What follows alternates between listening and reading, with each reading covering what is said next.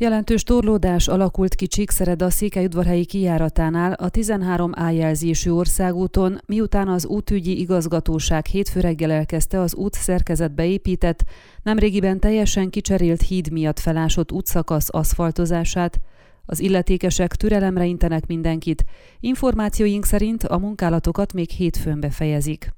Az említett útszakaszon egy útszerkezetbe épített hidat teljesen le kellett bontani, majd helyettesíteni, mivel a szerkezete meggyengült, az esőzések nyomán pedig részben beomlott, veszélyeztetve a járműforgalmat is.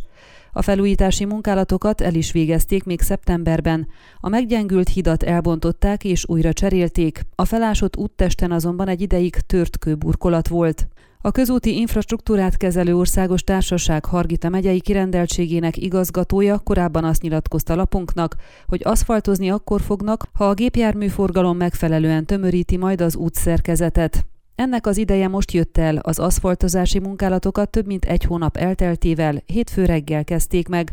A munkálatok miatt a járműforgalom egy sávon haladhat az érintett útszakaszon jelzőlámpa segítségével. A forgalomkorlátozás jelentős torlódást eredményezett, már a reggeli órákban kígyózó sorokban várakoztak az autósok. A Csíki Közlekedési Info nevet viselő Facebook csoportba feltöltött fotók tanúsága szerint.